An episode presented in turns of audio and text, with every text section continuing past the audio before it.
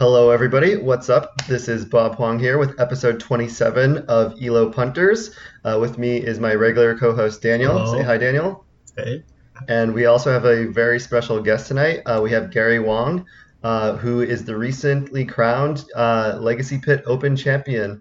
Welcome, Gary. How you doing? I'm doing good. Thanks for having me. Yeah, really happy that we were able to get you on such short notice. I talked to some of your kind of friends from Arizona Legacy. Everybody says really nice things about you, and I'm definitely interested to kind of learn more about that scene and how all this came to be. You definitely played a very interesting Jeskai deck with 2 days. I don't know how Daniel feels about that, but we'll definitely get into that. But just how does it feel to be the Legacy Pit Open champion? I'm not going to lie, it's a little surreal. I've been running hot this last couple of months. I recently just won the Hunter Burn Memorial Open, and so I won that in Modern. And then I was a little surprised that I did win this event because I hadn't put a lot of time into testing the format. But, you know, everything kind of came together, and, you know, I played relatively well until the very end of the event. But I got there. I managed to finish the finish line. Okay. I didn't know you won the Hunter Burton as well. How many people were in that? I think it was just a little bit over 400. 500 is, I think, the cap. Wow. Okay, that's super impressive. Definitely on a little bit of a heater then. That's awesome. We're really happy to have you and going to delve right into that. But before we get into the meat of the episode, we would first like to thank our new patrons, Greg and Joe, as well as our wonderful editor, Liz. She is at Ellie of the Veil, sorry. All right. So before we get into your story, because that's going to be the bulk of the episode, Daniel, anything you've been up to in the past few weeks? Not really, just playing a bit of Magic Online events per usual. Nothing special. As per usual. Yeah, I've definitely been getting more into the swing of things as well. I tested pretty heavily for this event. Sometimes I've been kind of off and on for Legacy, but I definitely played a lot for this event. I played Mono Blue Affinity, very similar to the list that won the most recent Legacy PTQ. And the deck felt really strong, so definitely going to touch on that a little bit when we start talking about the event itself. But yeah, Gary, tell us a little bit about your kind of Magic story. It sounds like you play some Modern, you play Legacy.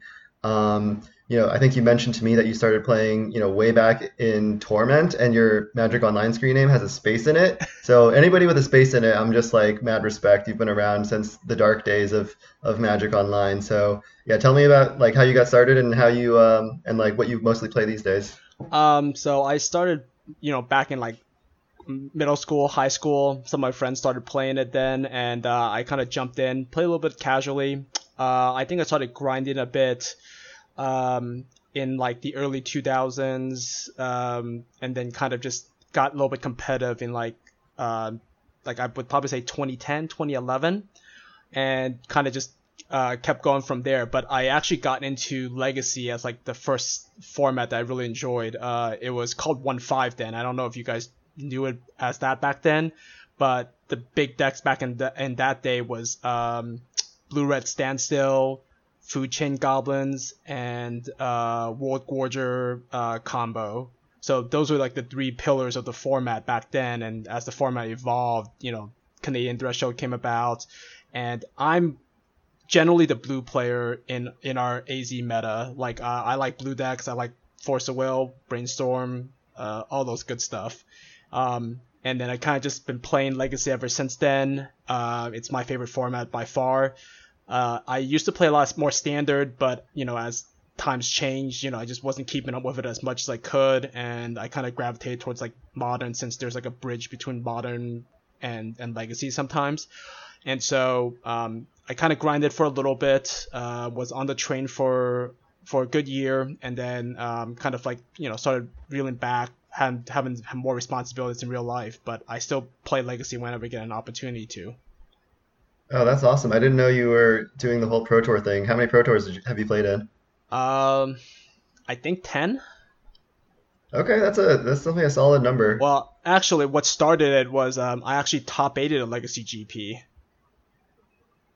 Oh, no way. What did you play? And which GP was it? It was GP Seattle-Tacoma 2015. I top-aided that event with Grixis Delver, actually, funny enough. Nice. Yeah, those were kind of the heydays of Grixis Delver. I remember I was there at that event. But that's mad impressive. Sounds like you've been going strong for a while now, and not just this recent little heater. It comes and goes. There's definitely a good amount of skill involved in Magic, but luck helps you go a lot further at times. Mm-hmm. Yeah, tell me a little bit more about the AZ Arizona Legacy community. Like, what's that like? What are your monthly tournaments like? We have a great presence down here for Legacy. There's a bunch of great guys. Daniel Espinoza, Alexander Tash, and David Stokowski. They all host our AZ Magic events, and they basically talk to stores, get them to collaborate with them to have a hosting area for the event. They contribute the prize pool and get the stores to pitch in as well, and then they make announcements, and we basically have this Legacy series where there's X amount of tournaments within a season, and the champions of each of the City Champs is what we call them, the Legacy City Champs. Each one of them gets an invite to the Master event, and then the top qualifying point earners in the season also gets an invite. So it's a 16-man event at the end of the year with a huge prize pool that we compete for. That is so cool. That actually reminds me of, I was listening to kind of Kai, he's over in Tokyo. They were talking about their God of Legacy series, where there's a different Legacy tournament in Haruya. There's one in Tokyo, there's one in Osaka, and then there's this Legacy, quote unquote, Legacy God, where if you win that tournament, you are the Legacy God. And then every single Legacy tournament you go to is free entry, and then in order to become the new God, you have to win the tournament and defeat the prior God. So I thought that was just a really cool system. Your system sounds really interesting as well, just having a whole Legacy series with a championship at the end. It sounds like basically a little bit like Pro Magic, a little bit what SCG was doing for a while. So that's really cool. Yeah, it was. Props to them. They took on that mantle because we had some big Legacy connoisseurs back in the day that originally started this. I don't know if you know their names, but they were Jace and Jeff Abong.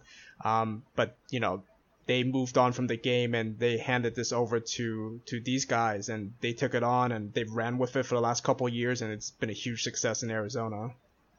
Mm-hmm. That's amazing to see something that's so community driven, Mm-hmm. I remember when I was living down in Richmond, the support from the stores was not always there, but then us players got together. We found this one guy who worked at a bowling alley, and then he organized basically these monthly bowling alley tournaments, and we would get 20 plus people, have a beer, bowl some rounds in between if you wanted to.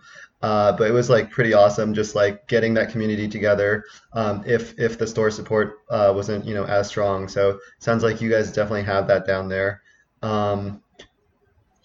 We're very lucky. Go ahead. Oh, sorry. We're very lucky that we have a great community out here. We have lots of stores, and they generally try and support the players where they can, and so they're willing to work with our group of Legacy players to make this event happen every single year. Cool. Speaking of Alexander Tash, he we can get into the Twitter questions now. He asked one that I thought it was pretty good. There's definitely a multi-part question, but how did you decide on your deck versus, a Blue-Red or Jeskai Saga deck or Blue-Red Delver? Actually, let's start there because the other questions are a little bit different. So how did you decide on kind of your build of the deck, which is, 2 days and then a whole Planeswalker suite, I think would be the defining features, but feel free to kind of take it away. Okay. There's going to be a little bit of a long backstory, but I promise it'll make sense. So, funny enough, so after winning the Hunter Burn event with Teamer Rhinos, the Cascade deck, my buddy Jim Dudek, his handle is Panhan Go, and he was actually talking about making it a Legacy deck. And so he actually made it into a Legacy deck, and he shipped me the list, and I made some tweaks to it. I actually played in one of our City Champs events, and I got second place with it. So I was actually going to decide to play that deck for this event. And so I actually put a little testing into it. But the problem was we couldn't figure out how to make the blue-red matchup, like, very good. It was like we were below 50% in beating it. And Death and Taxes was also a hard deck because they did the same thing. They just kind of taxed your mana, and Dahlia was like a beating for us. So my buddy Jim and I, we put in a lot of time actually kind of testing that deck out. And then it didn't work out. So when I was actually like looking around online, I actually came across this list that Archon had actually top aided a challenge back in first week of September, I think. It was the same week that the Blue-Red Saga deck had won the Legacy Challenge. And I looked at it, and it was something that kind of spoke to me. I liked the Delver game plan that it was like presenting, while at the same time having like a good late game to like, you know, with the Planeswalkers, the Expressive Iteration package it was running. It like, that's the playstyle I enjoy too. Like, I like into late game of Magic. And I didn't like the Saga decks because I feel like Urza Saga is a very good card, but it doesn't always fit in well into the shell of the blue-red decks. And it was something that, like, you know, you're losing a land even though you're making a threat technically, but sometimes your mana is being tied up into making those constructs or using it for, like, whatever the artifacts you're fetching for, and it just didn't feel very good to me. So I was off of the Blue-Red Saga deck, and then as for the Blue-Red, you know, just traditional Delver or Tempo, whatever you want to call it, that deck I played a little bit of it, but I felt like I was having a hard time having an edge in the mirror match, just because like all the cards are so powerful that they just kind of do their own thing. So I wasn't really enjoying it. The White Splash by far was made the blue-red matchups like a walk in the park. You have, you know, four swords deal with opposing Murktides, and then you have Prismatic Ending to be able to clean up the early threats like, you know, Ragavan and DRC, and plus you get to play Caracas, so you get to negate their Ragavans pretty easily or protect yours from removal. I think the biggest question comes from the 2 days, and believe me, I got a lot of heat for it for picking this list and playing 2 days, but I understand that. I think the deck decision that Archon made originally with the deck is you want to have days for people to respect you for it, but at the same time, you can't play the day's wasteland game plan as well because you have 3 and 4 mana cards that you want to cast in time in this deck. And so from me looking at the deck list, that was what I gathered from it, and I took it for a couple of leagues, and outside of some minor play mistakes, the deck felt really good to me. The days were handy when I needed them to be, and when they weren't, I can shuffle them away. And one of the things that Days was also good is like, I know I have a singleton Mystic Sanctuary in the list. It can pick up that Mystic Sanctuary and become another action spell later on in the game. So that was something that I noticed. So I like little cute interactions like that can be very good late game. And that's kind of like some of the card choices that came into like when I was thinking about the deck that I liked about it, and that's why I chose this deck for the event. Gotcha. Yeah, actually, now that I think about it, you were playing, I guess, Archon's original list with probably some slight tweaks, but how were the Planeswalkers overall? Like, why did you feel like that's where you wanted to lean? So I think that Teferi has not been seeing a lot of play recently, and I'm trying to figure out why. Probably because it's 3 mana, but that card hoses a lot of decks. It's good against you for fighting against combo. It gives you an answer against resolved threats that you normally can't handle, and you know it's reasonable against like opposing Murktides too if you get to that point of needing to cast one to just bounce theirs. So Teferi was like a good card I really liked, and then also I liked Narset because it just codes certain decks. Like, you know, some decks just can't function if they can't draw cards, so that was kind of a nail in the coffin type card that I really liked. Jace was the only planeswalker that I did not cast very often at all. Actually, I don't think I cast at all in the tournament because I either used it to pitch to Force or I sideboarded out frequently because it just wasn't good in the matchup I wanted it to be in. I played against zero Bant control where that card would be good, so that's probably why. Mm-hmm. Yeah, that makes sense. The heyday of Jace is definitely gone. It's a little bit of a liability. Yes. To have a 4-mana spell in your deck. Yeah, so if I was to say, it would probably be like, I think Teferi and Narset are like, you know, neck and neck and how good they are, and then Jace kind of just was in the bottom. Change I would probably make would be to cut that Jace and either make it a second Teferi or make it like a fourth iteration or maybe even a third Days possibly as like the change. Interesting. So Daniel, I want you to chime in now. You've definitely been testing, you know, Delver for a while. You tried all the different Jeskai variants. I don't know if you ended up trying this one with like more planeswalkers, but what was your take on like the whole blue-red variants versus Jeskai variants? I haven't played Infinite, but I was under the impression that they were pretty close. I thought the advantages, the way I saw it, was like less in the mirror and more against like the overall meta, just because if you take a look at like a Jeskai Saga deck and like a Blue-Red Delver deck, the lists, it's basically like you took the Blue-Red deck and cut Delver and added Saga. So many of the cards are the same. I mean, you have Swords to Plowshares, so you have more answers to Murktide, but Delver can be good in the mirror in a sort of a unique way. So can Saga. But I didn't really think like one deck was, I wasn't under the impression one deck was particularly better, especially because Blue-Red can have some haymakers, like you could sideboard one of Blood Moon, though maybe it's not that good, or just cards like Court of Cunning, though obviously it can be hard to keep the Monarch at times, but when you have like heavy gut shot and stuff where you plan around it, and you can play like turn 4, turn 5. But I kind of thought that if you play like a Jeskai deck and you have like Saga as a finisher or Planeswalkers too, it just means your opponent can't have a game plan of just like killing all your threats to beat you. That was kind of how I saw it. Like whereas if you play Delver, you're kind of going to put yourself in a spot where you can be maybe vulnerable some games. Your opponent's just having a lot of like removal spells, sort of like you don't have. I mean, you have Court of Cunning in the sideboard or cards like that, but you're kind of might be pigeonholed into that game plan or having threats that don't scale as well into the late game when cards like Dragon Raid Chandler and Iteration can kind of sometimes want to make you scale into the late game and then your threat Delver isn't as good in the late game compared to Saga or Planeswalkers. Though obviously it's like there's other stuff like Plow versus Bolt. You can play Caracas more easily and Plow makes it so like you can deal with random threats like Knight of the Reliquary more easily. So there's a lot of minor differences. That's how I kind of see it. Mm-hmm. Yeah, I mean, I think you listed like a lot of the advantages of Plow versus like the general field.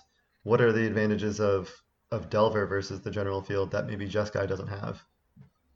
I would say one thing about Delver, the cards maybe are going to be less often a brick, at least in the opening hands. Like the Jeskai cards can be a bit more situational, or like times will be really good or really bad. When you play like the Planeswalkers or Saga, there can be spots where they're too slow. Or let me try and think out to put it. Like when you play Delver, usually almost all your cards are going to be like relevant in the game. But when you like start playing a more controlling deck, your hands might just be too slow to keep up. I'm not sure if that makes sense exactly, but that's just kind of how I see it. Like when you compare, like when you play a deck like Delver and you get paired against like Cloudpost, compared to when you play Miracles, or like not Miracles, but like Bant, and paired against Cloudpost, like Delver is just in a spot where all its cards are going to be like 7 out of 10s most of the time, so you can usually cast them and do something with them. And they're like kind of more versatile in a way, compared to being a bit more like specific to the situation. I would also say like maybe the Dazes might be a bit better in like a Delver shell. I'm not sure exactly compared to like when you play Saga or Planeswalkers. I mean here it's mm-hmm. only 2 days, so it's a bit cut down. Yeah, that's the thing with I know Gary didn't play Sagas, but if you do play Sagas, like you know, Saga, you usually want to play it as your third or fourth land.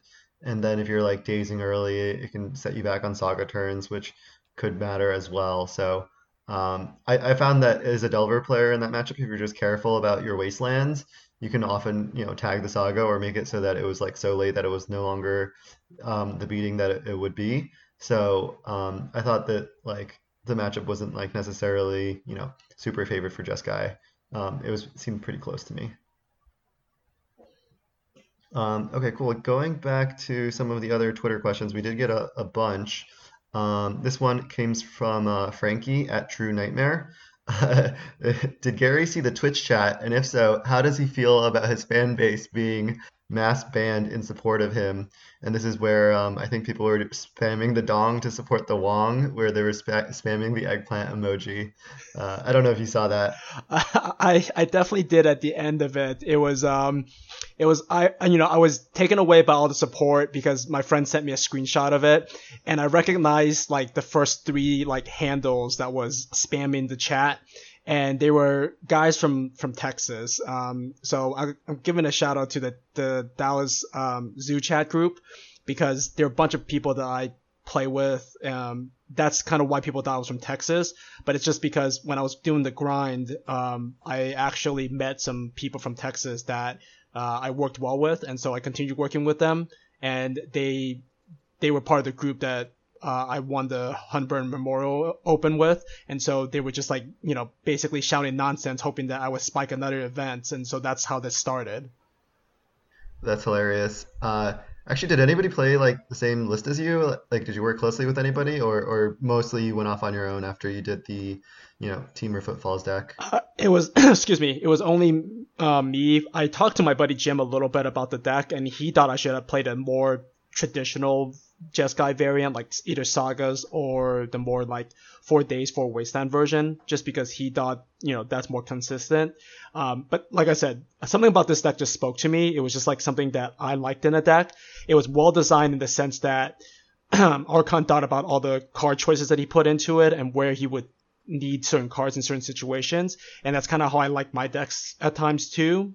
So the cards just worked out well, and when I played the league, the two leagues I did with it, it felt really good each time I had the right cards or I knew my deck had an answer against certain cards.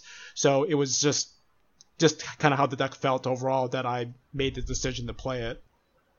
Mm-hmm. Yeah, the way I see it, like comparing it to Jeskai Saga, like, yeah, you don't have the Sagas, but those also made the like stretch the mana base a fair amount.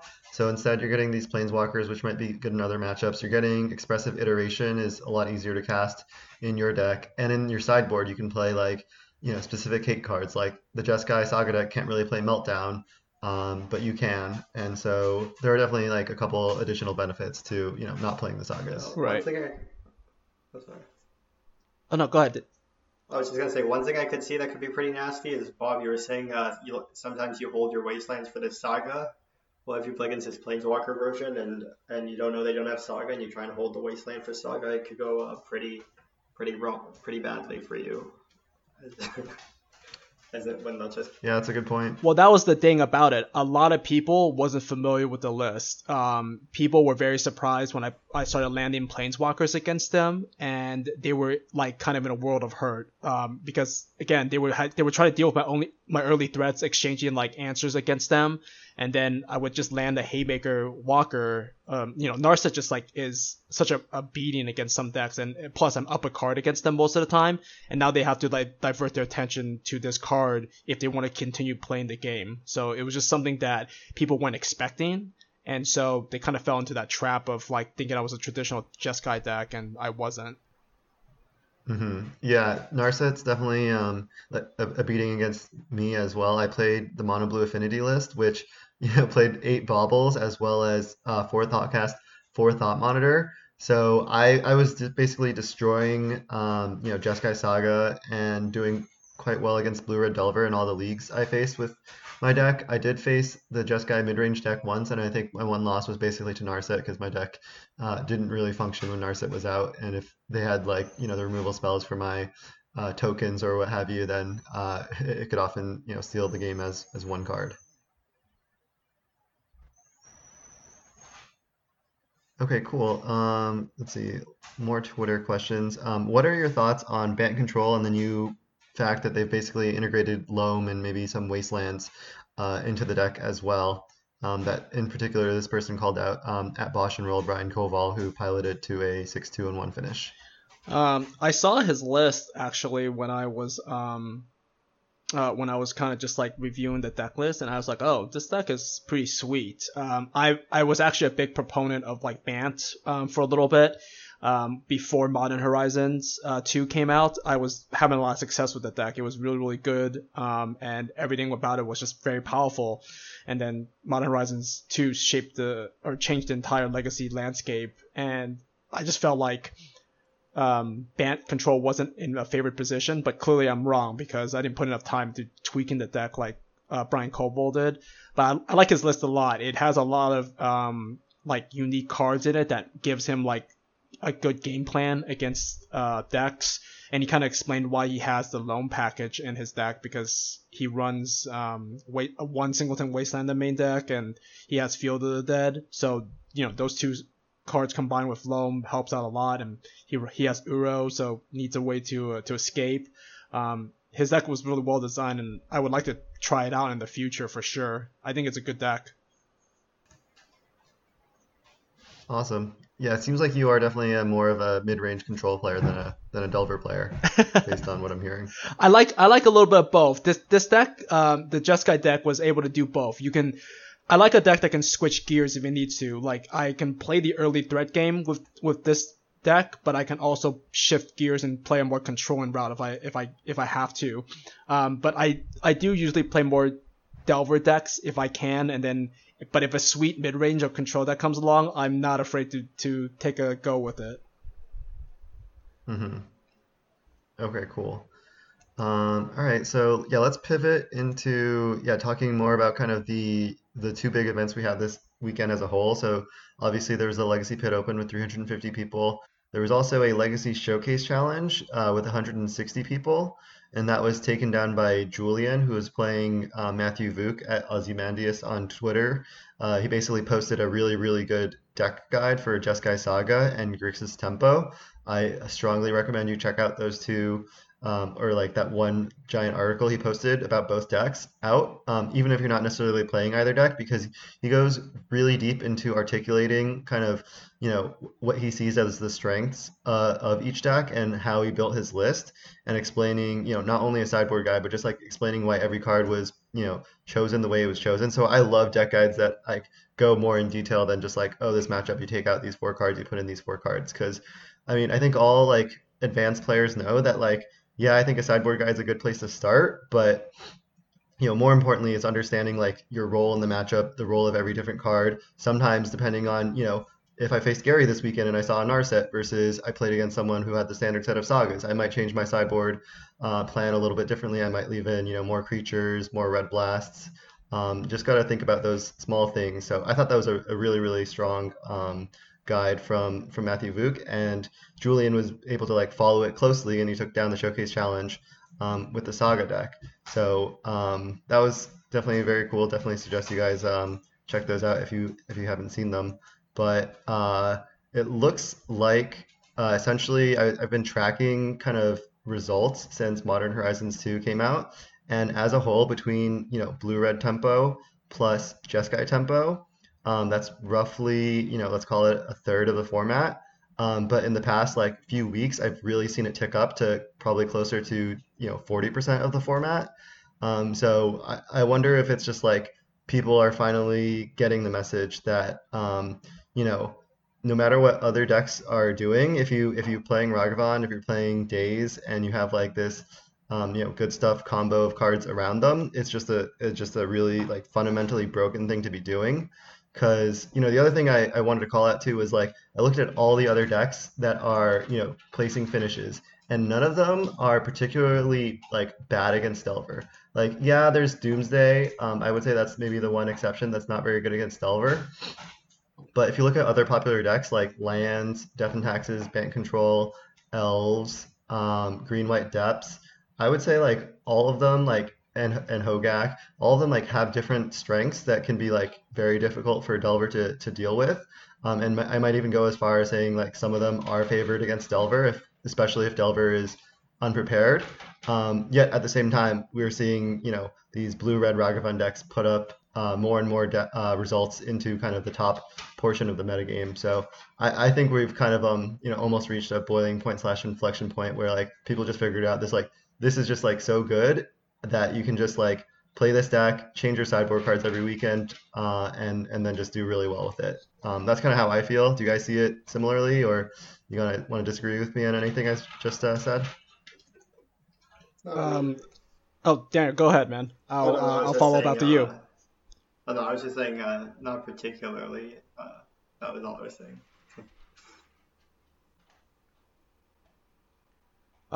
I think I agree with your sentiment on the format. I think Modern Horizons 2 brought up about a lot of good cards, and honestly, like having these 8 red 1-drops, I think have just completely changed the format. They're both busted beyond imagination, and now they also Blue-Red Delver or whatever Blue-Red X shell just gets an amazing win con in the form of Murktide, and it's really hard to deal with. So it covers both ends of the spectrum, the early game and the late game.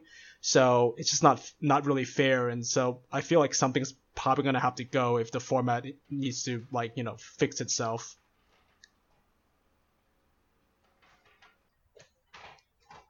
Yeah, that's definitely fair.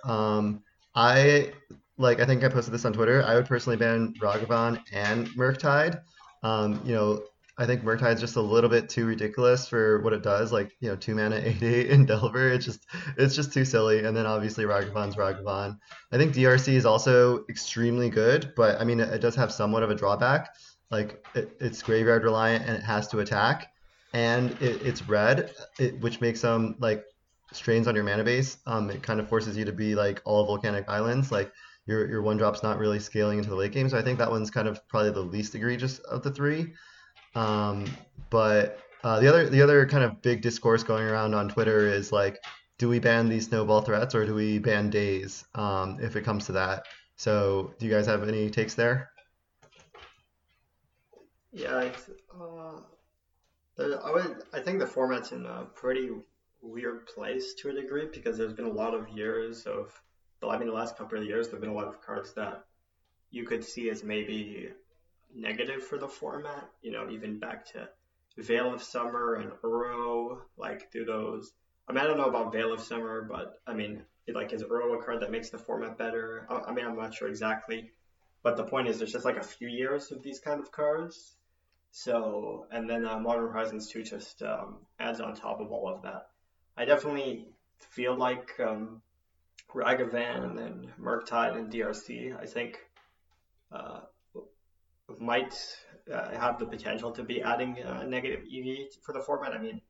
Personally, on Ragavan, I don't really understand the design of it. It just seems like too good. I think if you compare it to like Deathrite Shaman, because they're pretty similar and they're like 1-drop that can pull you a hit on mana, I thought Deathrite Shaman was kind of cleaner because Deathrite Shaman just snowballed mana. It could also deal damage and gain life and all that stuff, but it wasn't really running away with the game doing that stuff. Because the snowball part of the card was the mana. It's just like that stuff made it even better. But Ragavan's the kind of card that can snowball wisdom, snowball mana and cards at the same time. And it has haste with dash. It has synergy with your own Caracas. Obviously, that makes it weak to your opponent's Caracas. But it'll just make game states that might be frustrating where you have removal and they have Ragavan plus Caracas. So overall, I don't really understand the design of the card. It just seems like too snowball-y. I guess it's supposed to be like sort of a powerful 1-drop in red that you don't just play in a typical red aggro deck, but it just seems a bit too pushed in the context of Legacy to me. In Modern, it's a bit more fun. I think the reason it's exacerbated in Legacy is because of cards like Days and Wasteland. Obviously that's the argument that those cards are too good. But I don't really fall there yet. That might be the case, but I think that a lot of Legacies have been pretty enjoyable when they've been legal in the past, just from my personal perspective. And I feel like Ragavan's a particularly unenjoyable card. I also think Murktide is a bit pushed. I mean, that might be taking it too far, but I just think that's the kind of card where you can play a game. Like, for the mana you invest, it does too much. That creates situations where, like, the game finished, and one player just won because they played Ragavan, and for what the mana they invested, it just outperformed their opponent's cards on, like, such a high level. Like, imagine playing against a Chalice deck or some random creature deck, and they can't remove it or something. It just seems, like, too efficient. Like, it reminds me of Hogak. Like, you pay 2 mana and get an 8/8 with flying. And DRC, I also think it's a bit pushed too. Like, for, again, like, you invest 1 mana and what you get out of it feels like more than what 1 mana should give you. So it feels like asymmetrically powerful compared to what your opponent's stuff is doing. But so I'm not sure. But that's a lot of cards. And then, but yeah, I'm personally more on the side of if I was in charge of WotC, I would get rid of new cards because I think that. A lot of Legacy has been enjoyable with Days and Wasteland Legal, and I think these new cards are not that enjoyable by my personal taste. Yeah, and that's kind of what I was saying too. I mean, in the past, like if you had a Days Wasteland going, you would be snowballing. It wouldn't really be snowballing. You'd be like stacking damage with Delver and Tarmogoyf. But now the situation's totally different, where you're like snowballing cards. Whether it's with like Ragavans or Uros, and then just ending the game on the spot with Murktides. It's definitely a little bit too much. Yeah, I totally agree with you guys what you're saying. I play with Daze. I don't think Daze needs to get the ban just because I think before when we only had Delver as a 1-drop, if you didn't have Delver on turn 1 and you were playing a cantrip and you had to Daze your opponent's spell, you've now down a land with no board presence, which is a huge detriment to you progressing your game plan. And a lot of people think that just because like you're playing Delver and you have a Daze doesn't mean the game's over. It's usually backed up by the fact that you have a threat plus another maybe counter spell or removal spell. That's usually when the game kind of snowballs. But I think a majority of the time Daze is fine as it is. It's just right now we have 8 premium 1-drops that is as you guys said creating a snowball effect. Ragavan replaces the lands that you get from Hidden Days, and then DRC can just help dig to find whatever you need to and fuel it for Murktide, which is also ridiculous. Yeah, I would also like to add another part is Ragavan's pretty similar to like Dreadhorde Arcanist and Deathrite Shaman, and I know some people say that they think Ragavan's weaker than Dreadhorde Arcanist, but it's like we have I forget like whichever one, so that like the way things are now makes sense where Dreadhorde's banned and Ragavan's legal, like Ragavan's weaker.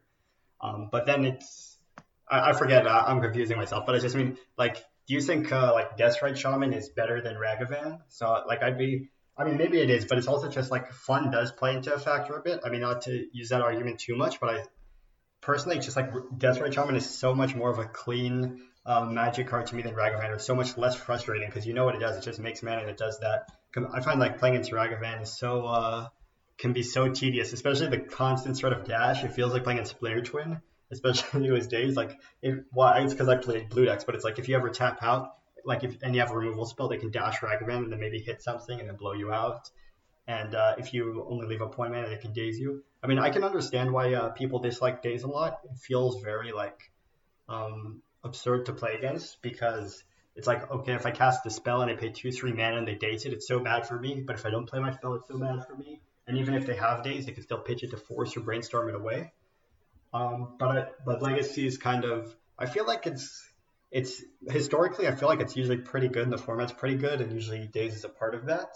And obviously they keep printing these new kind of busted cards, so I feel like, just my personal view is that Legacy is usually pretty good, so I know it's kind of weird because like they're banning all these new cards, like they banned Deathrite Shaman, and then they banned Dreadhorde, and then they banned Ragavan, but I mean, I do think Dreadhorde was kind of like a design mistake in Ragavan too. I actually saw it, and Deathrite was a bit annoying at times with Daze and Wasteland. Like imagine you go Deathrite on the play, your opponent bolts it, you Daze it, then you Wasteland them.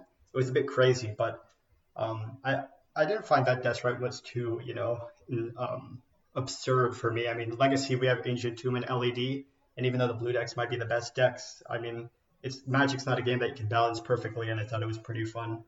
In good those formats then. Yeah, I mean, a couple points there. I think fun is definitely, you know, it is a little bit subjective, but the thing about now is just like, it's you get buried so quickly by a Ragavan that, like, you know, hits anything relevant in your deck that the game is just like, obviously you can, you know, drag it out a little bit longer, but you know, every incremental treasure matters, and every incremental like ponder or whatever they hit matters even more. So it's just a little bit of a difficult situation. So yeah, I mean, I'm definitely with you. I think it was like, you know, not as bad with Death Rite. I agree. I think Ragavan is very like pushed, and it just brings a very like unenjoyable like aspect to the game, right? Because you don't want to be beat by your own cards when you're playing against this card, because it's like a kind of like rolling the dice, and more than, you know, probably half the time your opponent's probably hitting something really good or taking something away from you that you kind of needed, especially like, you know, if you're light on land and it hits lands every time. I know that doesn't sound great for the Ragavan player that's hitting you with it, but it might be doing them a favor because now you're not hitting any lands when you need to hit them. Yeah, it's just not as enjoyable to play against, because even like you know, when Death Ray was happening, is basically like, yeah, they had a mana advantage, but you could still like do stuff. Whereas now, you know, if they have a mana and a card advantage, you're just behind on both axes, and it's kind of hard when you're, you know, behind. You want to find like something to leverage, but you're just behind on everything, and there's not much you can really do. How do you guys feel about kind of, you know, playing these blue-red Ragavan mirrors versus, you know, I guess the old Death Rate mirrors? Like, I personally found a lot more success with the old mirrors right now. Maybe I'm playing worse, but it feels like, yeah, like maybe some of the time there's just like nothing you can do. So I don't know. Do you guys think your mirror win rate was like higher in that meta or higher in this meta, or like you don't really see too much of a difference? Sorry, Daniel. Go ahead. No, sorry. Well, so I do want to. Well, so if we're talking about traditional blue-red mirrors, I wasn't having a lot of success, like, because, like I said, I didn't feel like how well I played could outmatch the power level of the cards my opponents were playing, if that makes sense. Like, even if I'm like, you know, brainstorming a little bit better, pondering maybe a little bit better, the games still weren't close enough for my liking. Like, it, you know, because my opponents are playing the same identical cards as me, so they're doing the same thing as me, and sometimes they just play the cards and it's going to win them the games, probably, you know, 90% of the time. That's why I kind of went with the white splash, because it gave me more ways to control the game to my favor. Like, I can choose what threats they have. I can implement my same threats, but, you know, I have more answers to theirs, so that's kind of what gave me the edge, and that's why I kind of like shifted to like the Jeskai variant. But blue-red traditionally, I just wasn't enjoying that matchup very much. Yeah, I would say I haven't played that much of this new format. Ragavan's only been out a few months, and I haven't played, you know, that much Legacy. But I did feel like it's kind of, there's a lot of situations where it feels like you're between a rock and a hard place.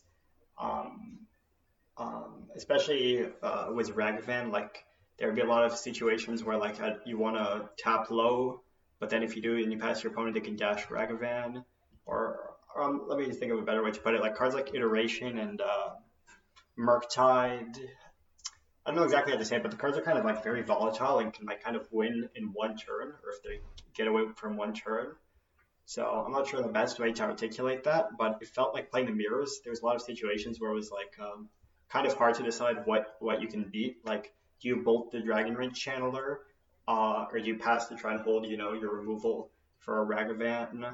But if you pass, they get like Surveil triggers, or like if you have Expressive Iteration, like knowing exactly when to cast it versus Days. I mean, playing around Days has always been tricky, but it's like minor stuff, like. I don't know exactly how to put it, but it just felt like there was a lot of moments in the mirror where you had to make a choice, and like within the next turn it would be like a huge impact, and it was kind of difficult to decide. So I found it kind of tricky to play, just like with sequencing, or I don't know exactly how to articulate that. My bad, but it just felt like a lot of the cards were like 10 out of 10 threats, like Ragavan, Murktide, DRC, Iteration, and it was kind of hard to keep that all in mind and sequence everything in such a way. compared to when it was like Tarmogoyf and Nimble Mongoose. It was kind of a bit easier to process the game and your decisions. And yeah, I don't like, I haven't played that much, so I haven't really made up seen like, you know, what my, how my win rate's been in the mirrors, if I've, you know, played it a bunch and tried stuff and see how it is. So far it's felt like it's going okay, but I always feel stressful when I play those games. You know, like one Murktide or one iteration could put you so far behind, or having so many one drops that are also high impact. You know what I mean? That's how I would put it.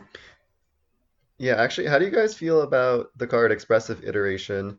Because, you know, so a lot of control players, like Anurag in particular, is also calling out that card as a major problem. Just, you know, the fact you're giving Delver card advantage.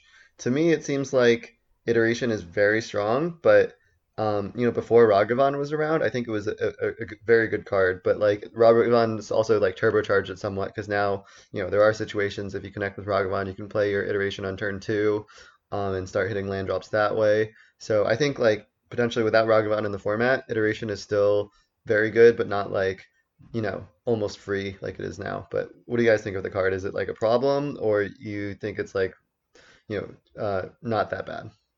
Too good. I'm going to straight. The games I won were with Expressive Iteration. I think I mentioned this already once, but in a mirror against Blue Red in the tournament, I actually used Sanctuary to return Iteration in the late game, and it was not close after that. I think what you said about Ragavan creating it to like allow it to be explosive on turn 2, or, you know, earlier in the game, it's just so powerful, and it's just such a proactive card that you can play to advance your land drop and the board state possibly.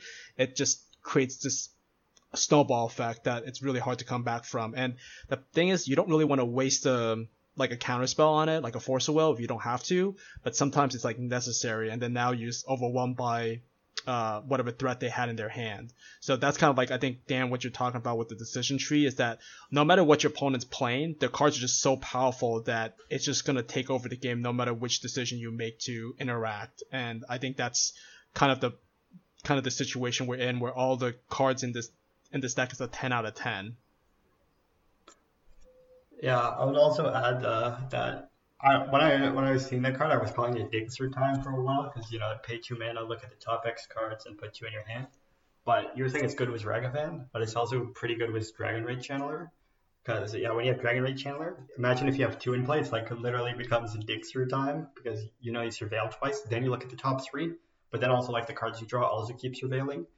I would say one problematic play planner, and it probably was frustrating on your rock, is I played the Jeskai Saga deck in the showcase last weekend, and one play pattern I noticed when I play against Blue-Red Delver is like, if sometimes they would go like one drop, I would kill it.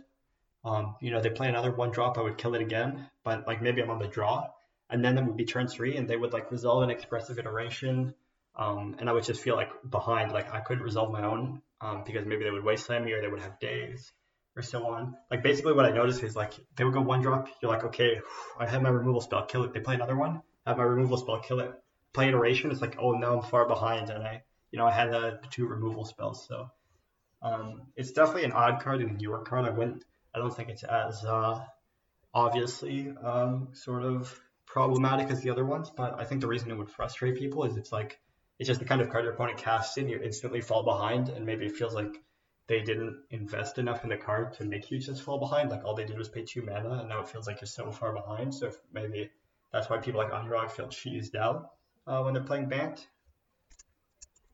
Well, okay, but I don't know. I just feel at the same time that, like, you know, Knight's Whisper has been in the format for years and nobody's played it. Maybe more people should have been testing it out. But, you know, 2-life is a little bit of a drawback. But, you know, what do you like really see as like being, you know, huge differences between Iteration and Knight's Whisper? Like, why isn't, you know, Knight's Whisper seeing like hardly any play? It's blue. It's blue. That's a big reason, I think. You can picture the Force if you need to, but you also get to see a third card, which Knight's Whisper doesn't, technically speaking. So I know it's minute, but that third card makes a huge difference, whether it's the land that you needed, or it's the draw spell, or it's the action that you needed. but it makes a world difference, whereas Knight's Whisper just, you know, gets into your hand. Like, seeing that third card is huge. Yeah. It's basically like, it's way more likely that you draw two spells off of Iteration compared to Knight's Whisper. Is like pretty normal that you draw one land, one spell. Yeah, whereas Iteration, I mean, the selection, obviously there's so much that comes with the selection, but it just, yeah, the selection is huge. Also, yeah, the fact that it's blue is pretty nice too. But I think there's a reasonably big difference between card selection and just drawing cards, especially if you think about like how powerful cards like Ponderar and stuff like that. All right, fair point. I am convinced. All right.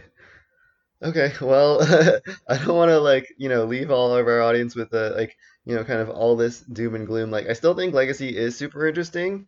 You know, I'm finding, like, some joy in, like, playing some of the, you know, underexplored decks, like Affinity, I think. You know, I alluded to this earlier, but, like, Delver pretty much doesn't have any, you know, great matchups left in the field. Any given weekend, if you pick kind of like the right deck to prey on Delver, maybe it's, you know, maybe it's Elves, maybe it's Hogak, maybe it's Affinity, like Delver probably can't prepare for everything at once. And so like you can still find an edge without playing Delver. Like, you know, any given tournament, Delver's probably going to be, you know, one of the top three decks, but there probably is like one deck that weekend that is, you know, potentially better positioned than Delver. And if you look at the kind of win rates results from the Open, Affinity had a 67% win rate, so that's, you know, pretty spectacular. And there were like, you know, quite a few players, not that many, but like maybe 4 or 5 players on it. So I think that's like, you know, another solid showing. So, you know, overall, I agree, like some of the play patterns are problematic. Personally, you know, I don't really enjoy it. So I'm trying to, you know, exploit the blue decks and figure out, you know, what might be good for a given weekend. Obviously, you can, you know, tweak your blue decks as well to be different in the mirror and like taking advantage of, you know, if information asymmetry, like maybe people don't know you have Planeswalker. So there's still a lot you can be doing in the format that are enjoyable other than just like, you know, slinging the stock 60. And if you want to sling the stock 60 too, like you're not going to be losing too many percentage points over the general field. In fact, you'll probably be, you know, very much ahead of versus the general field. And maybe there will be a few people in the room, like, you know, who have a better read than you, but you can't really go too wrong. So yeah, I don't know what I was trying to say there, other than like there are still really fun and interesting things to be doing in Legacy. Yeah, Legacy is still a lot of fun. I actually have an upcoming event this weekend, and I'm going to try something different too, maybe. So we'll see. Like there's a lot of room in the format to grow. It's just unfortunately right now they made it a little simple with these 8/1 drops and all the blue cards. They just made it too easy to build a deck together. So I think that's what some of the frustrations is coming across for a lot of players. But I think there's still a lot of growth in Legacy with these cards, and, you know, with new upcoming sets, like there might be more powerful cards that comes out that, you know, debunks. Oh God, please no. Well, maybe the opposite direction, you know, where they're not so good in Blue-Red Delver shells. Yeah, I mean that's always been the problem. Is like they just keep printing like cards that go in the blue shells. Ideally, I think what most people want is cards that not necessarily go into blue shells or combo decks, but cards that go well in basically non-blue fair decks. So, you know, they went heavy with the artifact theme in Modern Horizons 2, and that boosted that archetype a lot. Basically, you know, anytime they like print stuff for like Death and Taxes, Maverick, maybe even lands, like those are like some more interesting things that are happening. So you know, it's not all just like, you know, happening to the blue decks. Yeah, I think one way I was feeling about Legacy recently is it was kind of feeling more like vintage to me than it usually does, though I don't know if that's just me. But yeah, I would say it's still pretty enjoyable. People are still liking it, and I agree that the format, even though there's a kind of the format's really hovering around a few cards, there's definitely a lot of space you can do to like sort of brew and iterate and tune these decks. Like, for example, that Planeswalker deck. It's not stocked, you know, not very many people play it. Like, you're already there. Like, I played Jace, you know, next time maybe I wouldn't play Jace. So, and there's a lot of like one-ofs, and it's kind of fun to tweak them, deciding like which hate cards to play and so on. And also DRC is kind of a weird card to play with, like sequencing the surveils and planning that out. I like DRC a lot. It just, there's so many decisions when you play that card. It's like, yeah, like usually you just want to like you know, mill something, even if it's like pretty decent, just to get you closer to Delirium, closer to, you know, playing Murktide or second Murktide. But then obviously there are spots where it's like, oh, if the card is good enough for you to maybe get an advantage out of, then you shouldn't mill it. So there's a lot of tension with that card, and I've been enjoying it more so than the other two creatures.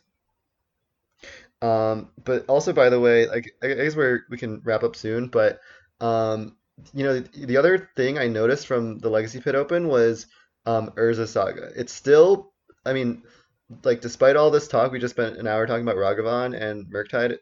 I still think Urza Saga might be the best card in the set. People are playing it in lands. Like, most people played 3 copies in lands at the Legacy Pit Open. Some people are even playing 4 copies now. That's what Jarvis played in the showcase. Death and Taxes, one of my friends got 9th and kind of, had a chance to make top 8, but drew in the last round. But he was also playing Yorion Taxes with 4 Urza Saga. My deck, Affinity, obviously plays 4 Urza Saga. This is a card that's like, we're beginning to see it show up in like multiple shells. At first it was just Affinity, and then obviously Jeskai Saga, but now it's like people are really realizing the power of this card when you get like, 2 free, like, at least 3/3/4/4s, and if they're in an artifact deck, maybe like 6/6, 7/7, 8/8, plus the ability to kind of like tutor for like a key target. It's just like, is insane. It's uncounterable. Pretty much the only profitable way to interact with it is Wasteland, and some control decks are even playing Wasteland now. And actually, it's not even profitable. It's just you get to trade 1 for 1 and not fall super far behind. So I don't know. I still think it's, in many ways, it's the best card in the set. Yeah, I think one kind of cleaner answer you can play to it is cards like Meltdown. Especially Meltdown's usually, like, a lot of those artifact decks don't have that much counterplay to it. But obviously, yeah, Urza Saga, I mean, it's definitely an interesting card. It's a land that can be a 3/1 that can make, like, giant creatures. So it's definitely a bizarre card compared to, imagine if you were playing Magic in, like, the 90s or 2000s and that was on a land. It's just, like, quite a new way to design a Magic card. Just a land that's 3/1s, that cheap at that rate, and so on. It's definitely, I think, quite a bizarre card.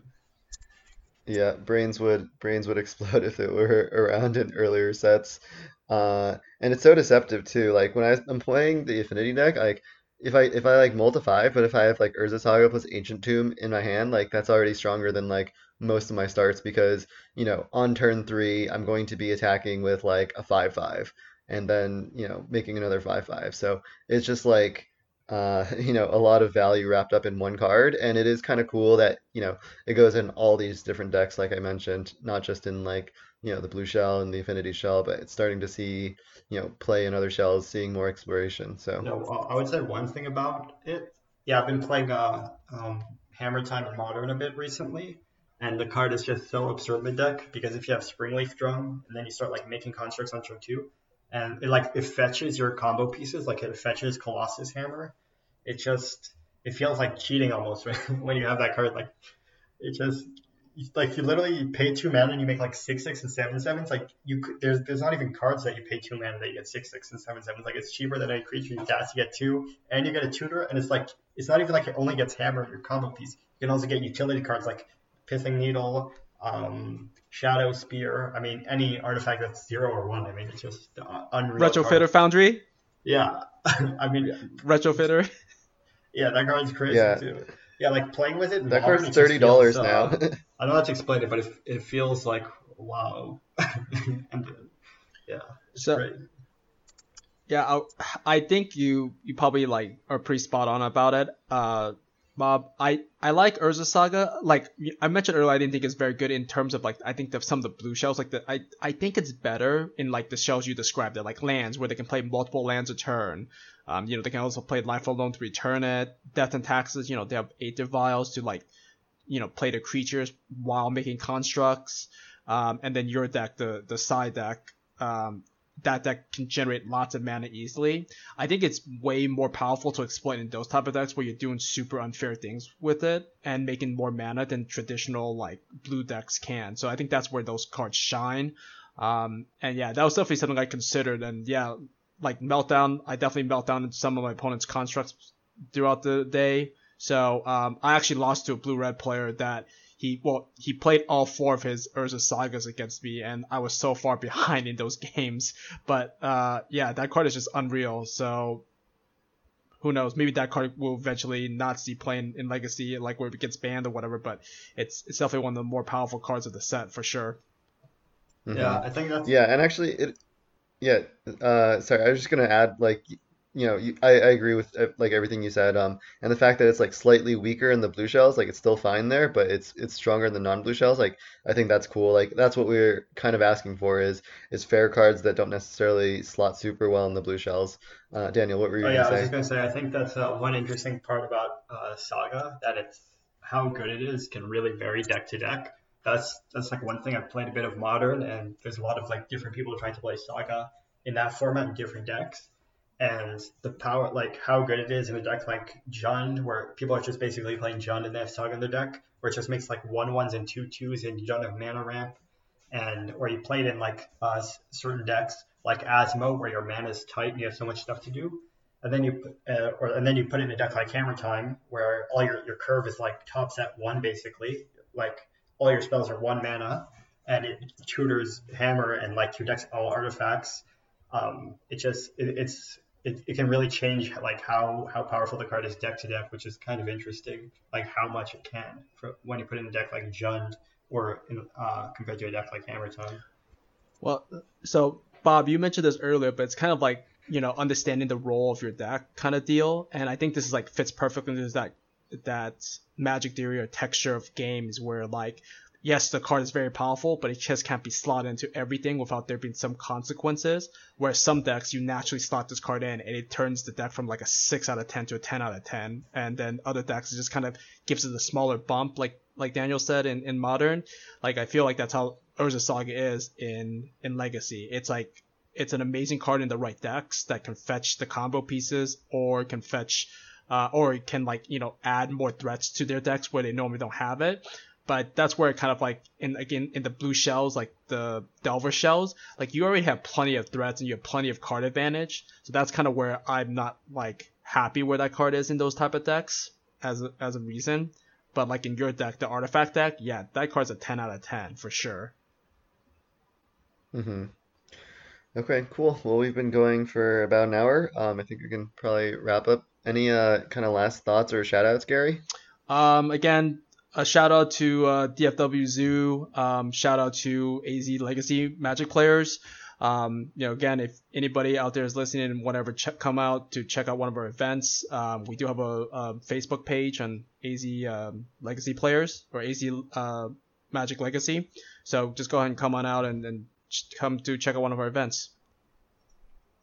Yeah, thanks for coming. Awesome. On. No, thanks again for having me, guys. It was a pleasure. Yeah, definitely learned a lot myself, and will definitely be recommending this episode. Congrats again, Gary, and enjoy bask in your victory. Appreciate it. Back to back. All right, take care, guys.